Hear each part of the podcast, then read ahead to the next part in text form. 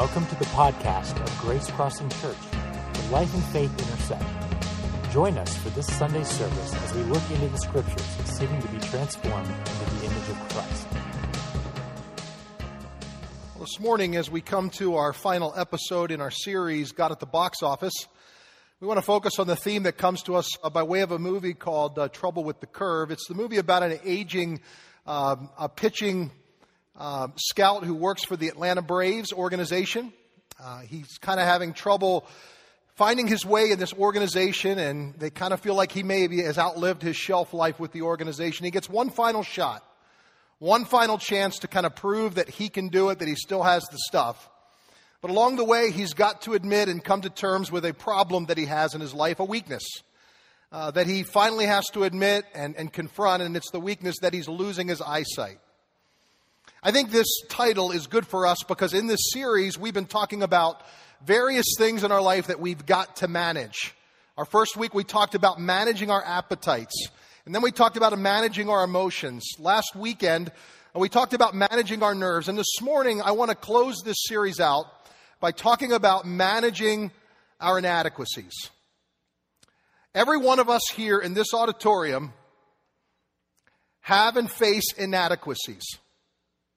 Now, can you think back to a time in your life when you said to yourself, I am seriously unqualified for whatever this is?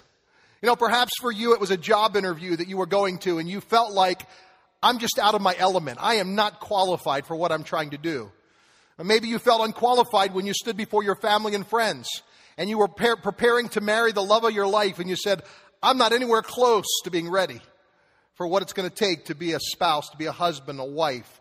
Maybe for you, your mind goes back to a time in college when, uh, or a time in high school when you just felt like you were out of your element and you had that sensation that, uh, listen, I am not up to the task uh, that's being asked of me.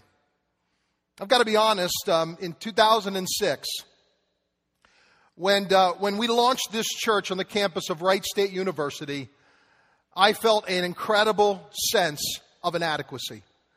I'd not been trained to do anything like planting the kind of church that I envisioned as a pastor, the kind of church that I really thought God was orchestrating and leading us to become, and the kind of audience that we believe that God wanted us to reach. I felt inadequate, and almost every weekend, I struggled with that feeling of what if I fail? Because if I fail, we fail. What if I can't lead us to a successful future? What if this thing all ends and it's not successful? What if? What if? What if? I have a deep conviction in my life that I think is fully supported and backed by Scripture. And here's that deep conviction our greatest points of inadequacy are a point of holy convergence. And here's what I mean by that. When we look at that dot on the life map where we feel like we are most inadequate, we are most incapable of stepping up to the task that's being asked of us. It is at that point on the life map where I believe we intersect with God at the very best. I think it's where we meet God. I don't fully understand why that is or how it works, other than that I know that weakness is catalyst to dependence. In other words, when you feel like you can't, all of a sudden you start to look at resources outside yourself. Because let's be honest with ourselves, as long as we feel like we can, we don't have to know that God can. What's it matter if God shows up and God helps us? We really don't need Him to do it because we are fully capable of doing it ourselves. Now, Paul, who wrote the vast majority of the New Testament, scriptures and letters, actually was at a point in his life where he was much like Gus Lobel, who's played by Clint Eastwood in this mo- movie, where he per- perhaps was struggling, some scholars believe, with an eyesight issue. And there's a lot of conjecture about what he may have been dealing with, but he was feeling incapable, inadequate. And here's a point where he kind of, God speaks to him, and I love this in 2 Corinthians chapter 12, verses 9 and 10. My grace is sufficient for you, for my power is made perfect in weakness. Therefore, I will boast all the more gladly about my weaknesses so that Christ's power may rest on me. That is why, for Christ's sake, I delight in weaknesses, in insults, in hardships, in persecutions, in difficulties. For when I am weak, then I am strong. Now, the reality is this our first response when we see our inadequacies and our inabilities is not to boast. Who of us are, are proud of those weaknesses, those inadequacies that we have in our life? None of us are. So it isn't our first response, but it's not our second, third, or fourth, fourth response either. None of us boast in our weaknesses, our inadequacies, our inabilities. But the last eight words in this passage are really counterintuitive to everything we think, and they're a spiritual game changer. And it's these words When I am weak, then I am strong. Now, let's be honest, at first earshot, when we hear that, that does not sound logical and it does not sound rational. How in the world can you be both weak and strong simultaneously? You can be one or you can be the other, right? Well, listen to what happens. There's a word for this, by the way, that's used. Um, and it's an interesting word. It's the word antinomy. It means against the law of human reasoning. Or it's mutually incongruent laws. In other words, when two things just simply don't make sense when you juxtapose them together. And so when we read a scripture and we say, that sounds to me like a contradiction, it sounds illogical, it sounds irrational, with God it isn't. Because it's God's way of saying it may be, in your mind, illogical or irrational, but it's supernatural. It's something that I can do that you may never understand in your finite mind. It's a way that I work and I operate at my very best. And here's the platform that God shows up in our life at his very best. It's when we are at our greatest point of inadequacy or weakness or inability that God has a way of stepping into our, our lives. Now, there's a man that I want to talk about this morning in the Old Testament who knew a little something about the illogical and the irrational. His, his name is Moses, and Moses is called by God to go down and deliver the Emancipation Proclamation to the Israelites who had been in bondage in Egyptian slavery for about 400 years. And God calls Moses, and the very first response that Moses has to God is listen, I'm inadequate. I simply cannot do this. He began to give God every excuse that he could think of. One of my ministry mentors used to say this an excuse is the skin of a reason stretched over a lie. I've never forgotten that. Because I think it's true so often. When we give excuses, it's really nothing more than the skin of a reason that we've stretched over a lie. And so, so ask yourself, some, take some time this week and think about this. How often have you given God an excuse? Perhaps if we're honest, we call it a lie about why we simply are incapable of doing what God expects us to do or what God asks us to do. Just prayerfully ponder that and chew on that this week. Moses knew a little something, and we can't look at all of his excuses for why he felt inadequate, but there are a few that I think are glaring enough and are significant enough, and I think we'll all identify with this morning. So see which of these resonate with you this morning when you think of your own inadequacy. Here was Moses' first response in verses 10 and 11. God said, Go, for I'm sending you to Pharaoh. You must lead my people Israel out of Egypt. But Moses protested to God, Who am I to appear before Pharaoh?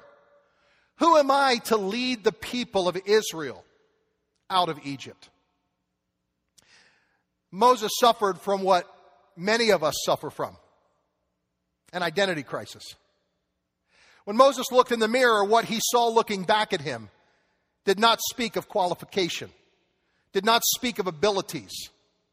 And, and, Moses felt like perhaps many of us feel like when we look into the mirror in the morning when we wake up, what we hear is this message kind of resounding back to us. We hear this message of you're, you're unqualified or you're underqualified or perhaps like Moses felt, you're disqualified.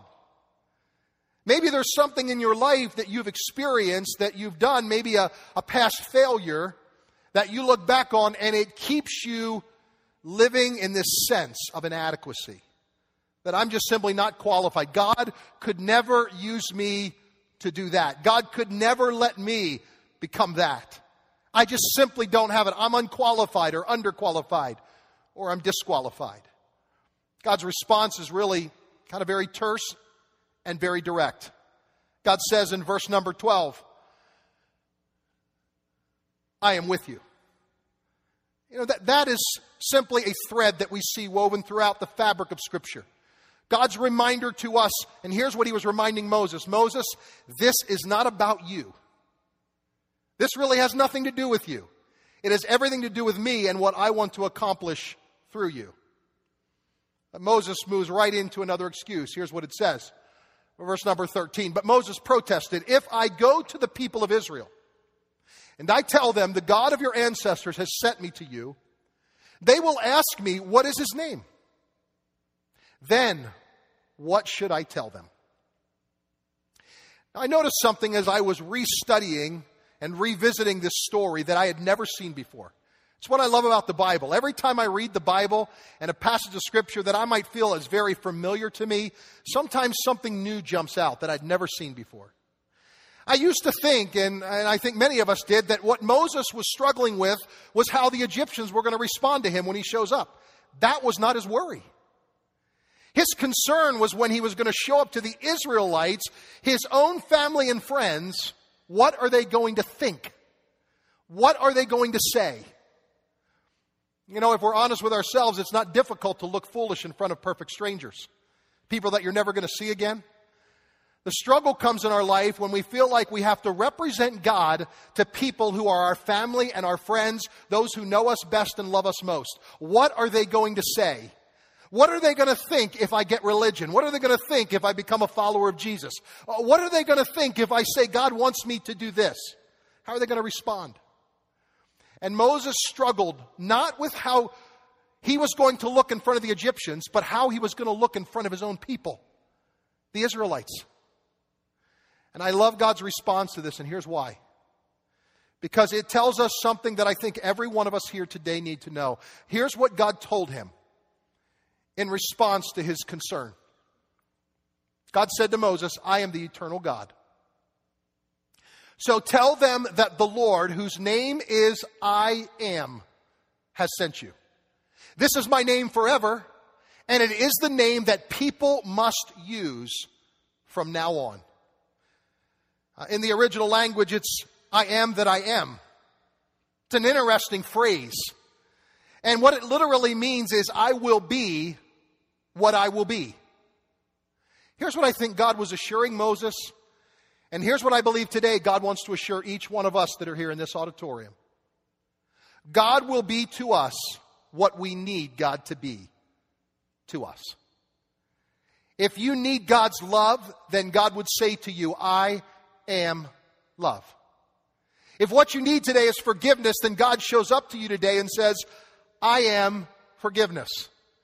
You can put anything in there. You can put grace or peace or hope or joy. What is it you need from God? What God is saying by that statement, I am, is that I'm everything. I am ever present, but I'm also ever evolving in your life. And I will be to you what it is you need at that moment in your life when you feel inadequate. You would think that that would be enough for Moses, that he'd stop there and get the picture, but he doesn't. We come to verse number four, or, or chapter four, verse number one. And it says, Moses answered, What if they do not believe me? Or what if they do not listen to me? And what if they say, The Lord did not appear to you? Inadequacy has a first cousin. And the first cousin's name is self doubt. Whenever we feel inadequate, whenever we feel ill equipped for something, we tend to doubt ourselves. We doubt whether we can do anything at all. And God responds, and God says to him basically, and we're not going to read the verses today, but God says, listen, if they don't listen to you, you can take hope. They're going to listen to me. At the end of the day, they're going to hear my voice either through you or through some other means. They're going to hear and get the message that I want to deliver. Verse number 10. Another excuse. Moses says, I- have never been a good speaker. I wasn't one before you spoke to me, and I'm not one now. I am slow at speaking, and I can never think of what to say. Moses made a terrible miscalculation that many of us make. Here it is Moses mistakenly thought and assumed that God was selecting him based on his abilities. That's a huge miscalculation. The moment that we believe that God selects us because of what we're capable of doing is the moment we've completely a swing and a miss of what the scripture teaches us about how God operates. This whole principle of when I'm weak, then I'm strong because Christ's power is made perfect in weakness is exactly what Moses is dealing with here. He's making a miscalculation that somehow it's his abilities that God wants to use. And that's not the case. God is certainly not interested nearly in as much of what we can do as what he can do for us and what he can do in us and through us. Let's go to verse number 13. Let's go to the next verse. Moses gives this final excuse Pardon your servant. Please. Just send somebody else. Ah, I mean, at the end of the day, Moses had one final thing he had to say to God and get it off his chest. At the end of the day, I'm just not qualified, God. Please send somebody else to do the work that you have called and that you've called somebody to do. In 1991, I was ordained to the ministry. It was one of the most meaningful and significant times in my life, and I honestly don't remember uh, much of what was said in that particular service. But there's one thing that got etched on my cerebral cortex that I've never forgotten. It is there with me every single day of my life. And it's a little bit cliche, but I think it's significant enough that I want to mention it this morning because I think it fits what we're talking about. Here was the statement God does not call the qualified, God qualifies the called. We often think God calls us because we're qualified, and that's not the case. We are qualified because God selected us. And if you're here today and you're a follower of Jesus Christ, you are a follower of Jesus Christ because God selected you. God looked for you, God found you, and God has a reason for wanting you on His team. Here's another way to say that God is not interested in our abilities, He's interested in His abilities in us. And when we think about our lives and we think about what God wants to do in us and our inadequacies and our weaknesses, we need to remember that it isn't what we can do, it's what God can do and wants to do in us and through us. When Moses looked at his life resume, Moses said, Listen, I'm not adequate. I, feel inadequate because I'm inferior. I feel inferior. He said, You know what? We picked straws, and I got the short end of it. I got the short one. And I think the song that we just sang reminds us that when we are God's and when we belong to God, there's something significant that I believe happens that the New Testament talks about. There's actually a word that is used in classical Greek culture that found, finds its way in the New Testament. Five times it's used. And interestingly, the word is translated in the English language synergy.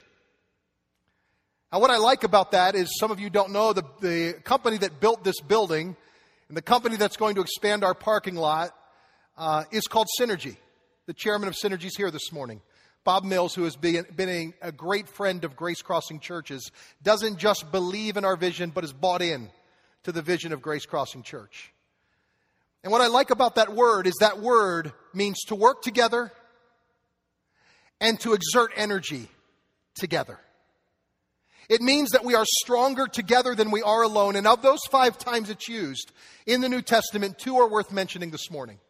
First, in Mark chapter 16, verse number 20, and here's what it says The disciples went out and preached everywhere, and the Lord worked with them. Synergy. Then the other one is found in, in 2 Corinthians chapter 6 verse 1. We work together with God. Synergy. Now notice the counterbalance. Us working with God, God working with us. Can I tell you what I'm convinced of? I'm convinced that God works with us to the degree that we're willing to work with Him. When we're willing to say, God, I'll do and I'll follow and I'll, I'll, honor what you've asked me to do. I'll move in your direction, even if I don't feel adequate. God does what he does best. Holy convergence, convergence takes place. There's an intersection of God's power with our weakness, and all of a sudden it is God working with us. And Moses found that out. I think what we can do is we can walk away from this message today with several principles that are important to apply to how we can manage our inadequacies. The first one I think is pretty important is this. I think we've got to be humble enough to admit our inadequacies and to ask for help. Sometimes in life, one of the toughest things that we can do is actually admit that we need help. And really, Moses was doing that. Moses was coming to God and saying, God, I could use a little help here.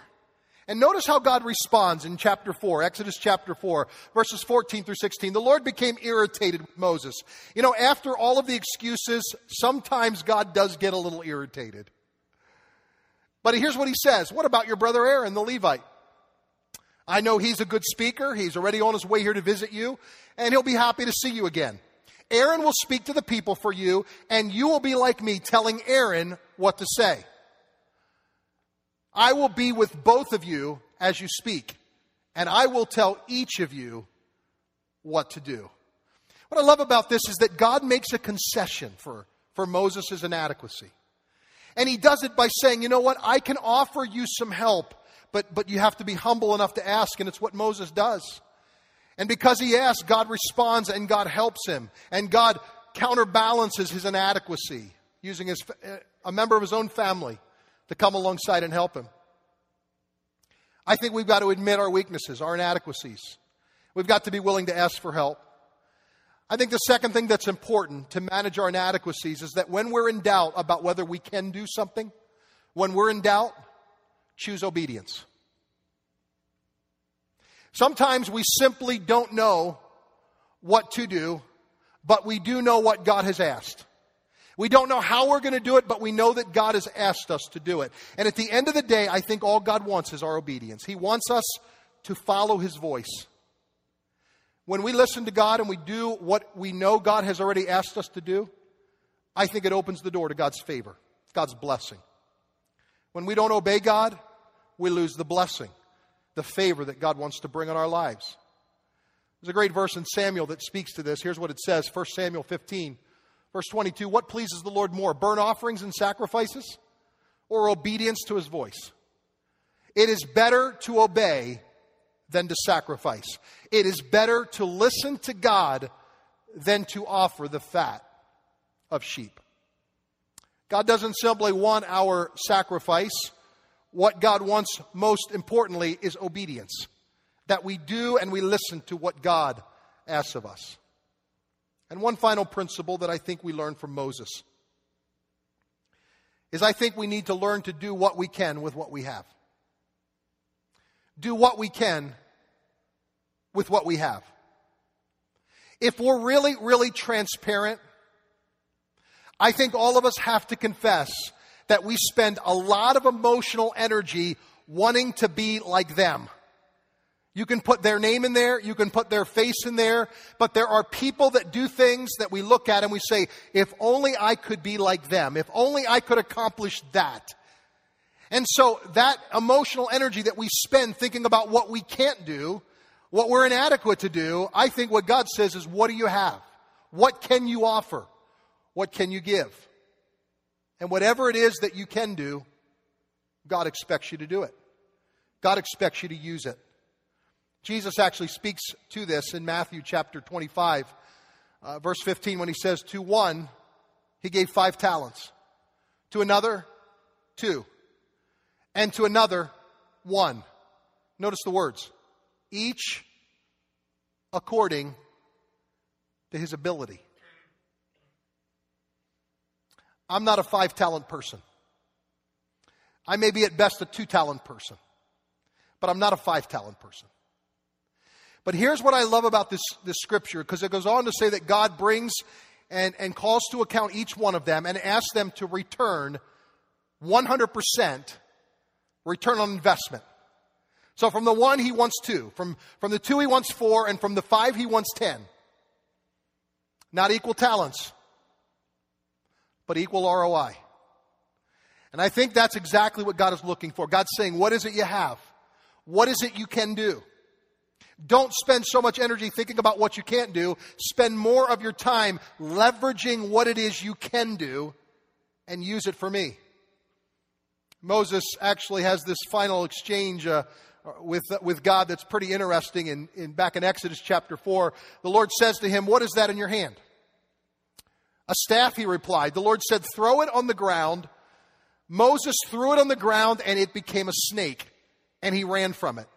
Then the Lord said to him, Reach out your hand and take it by the tail. So Moses reached out his hand and he took the snake, and it turned back into a staff in his hand. This, said the Lord, is so that, that they may believe that the Lord, the God of their fathers, the God of Abraham, the God of Isaac, and the God of Jacob has appeared to you. Kind of a crazy story, isn't it? But here's what I think we learn from what Moses experienced. What Moses thought was ordinary, God saw as extraordinary. And what Moses saw as natural, God saw as supernatural. That's the whole beauty of a holy convergence. That when God's power and strength intersects with our weaknesses, guess what happens? God takes the ordinary and he turns it into the extraordinary. And God takes the natural, that which we, we think we can't do, and God makes it supernatural. And I've watched this time and time again in people's lives. People who have just simply yielded themselves to God and said, Lord, I want to be obedient. I want to use what I have to do what I can. And I want to admit my inadequacies and bring them to you. And God shows up and God does something remarkable. This morning, I think what the Lord would want from us is a response of saying, I give you what I have, God. I offer you what I can do. I'm not going to look around to what they do and how they do it. That's not what you've called me to. I'm going to do and be the person that you've called me to be with your help. I want you to bow your heads this morning and close your eyes, and we're going to pray together a collective prayer as a family. Jamie, I've asked him to come and lead us this morning in prayer, and as he does, let's just together yield our hearts to God and our, our life to God, and let's surrender uh, our inadequacies to the help of the Lord. God, we, uh, we know we're flawed. We know we make so many mistakes at, at times. And, and we look at our lives and we say, you know what, I can't do that. I can't, uh, I don't have what it takes, God. But Lord, those are the people you're wanting, God. Those are the people you're looking for. Because when you work through us, God, and we accomplish those things, it gives you glory, God. It brings you honor. And, uh, you take the weak and you make them strong. And God, we just ask that you would help all of us today, God. When we feel inadequate this week and we think, we think, you know what, I can't do that. I can't.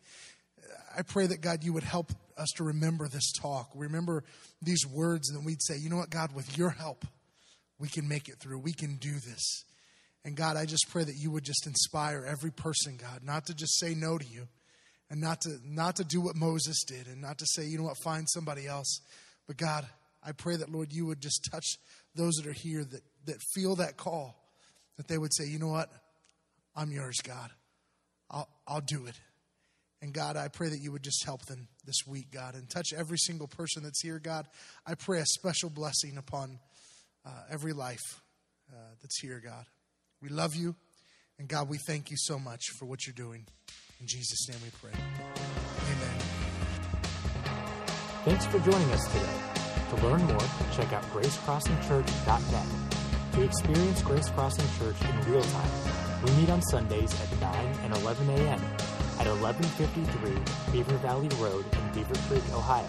Thanks and have a wonderful day.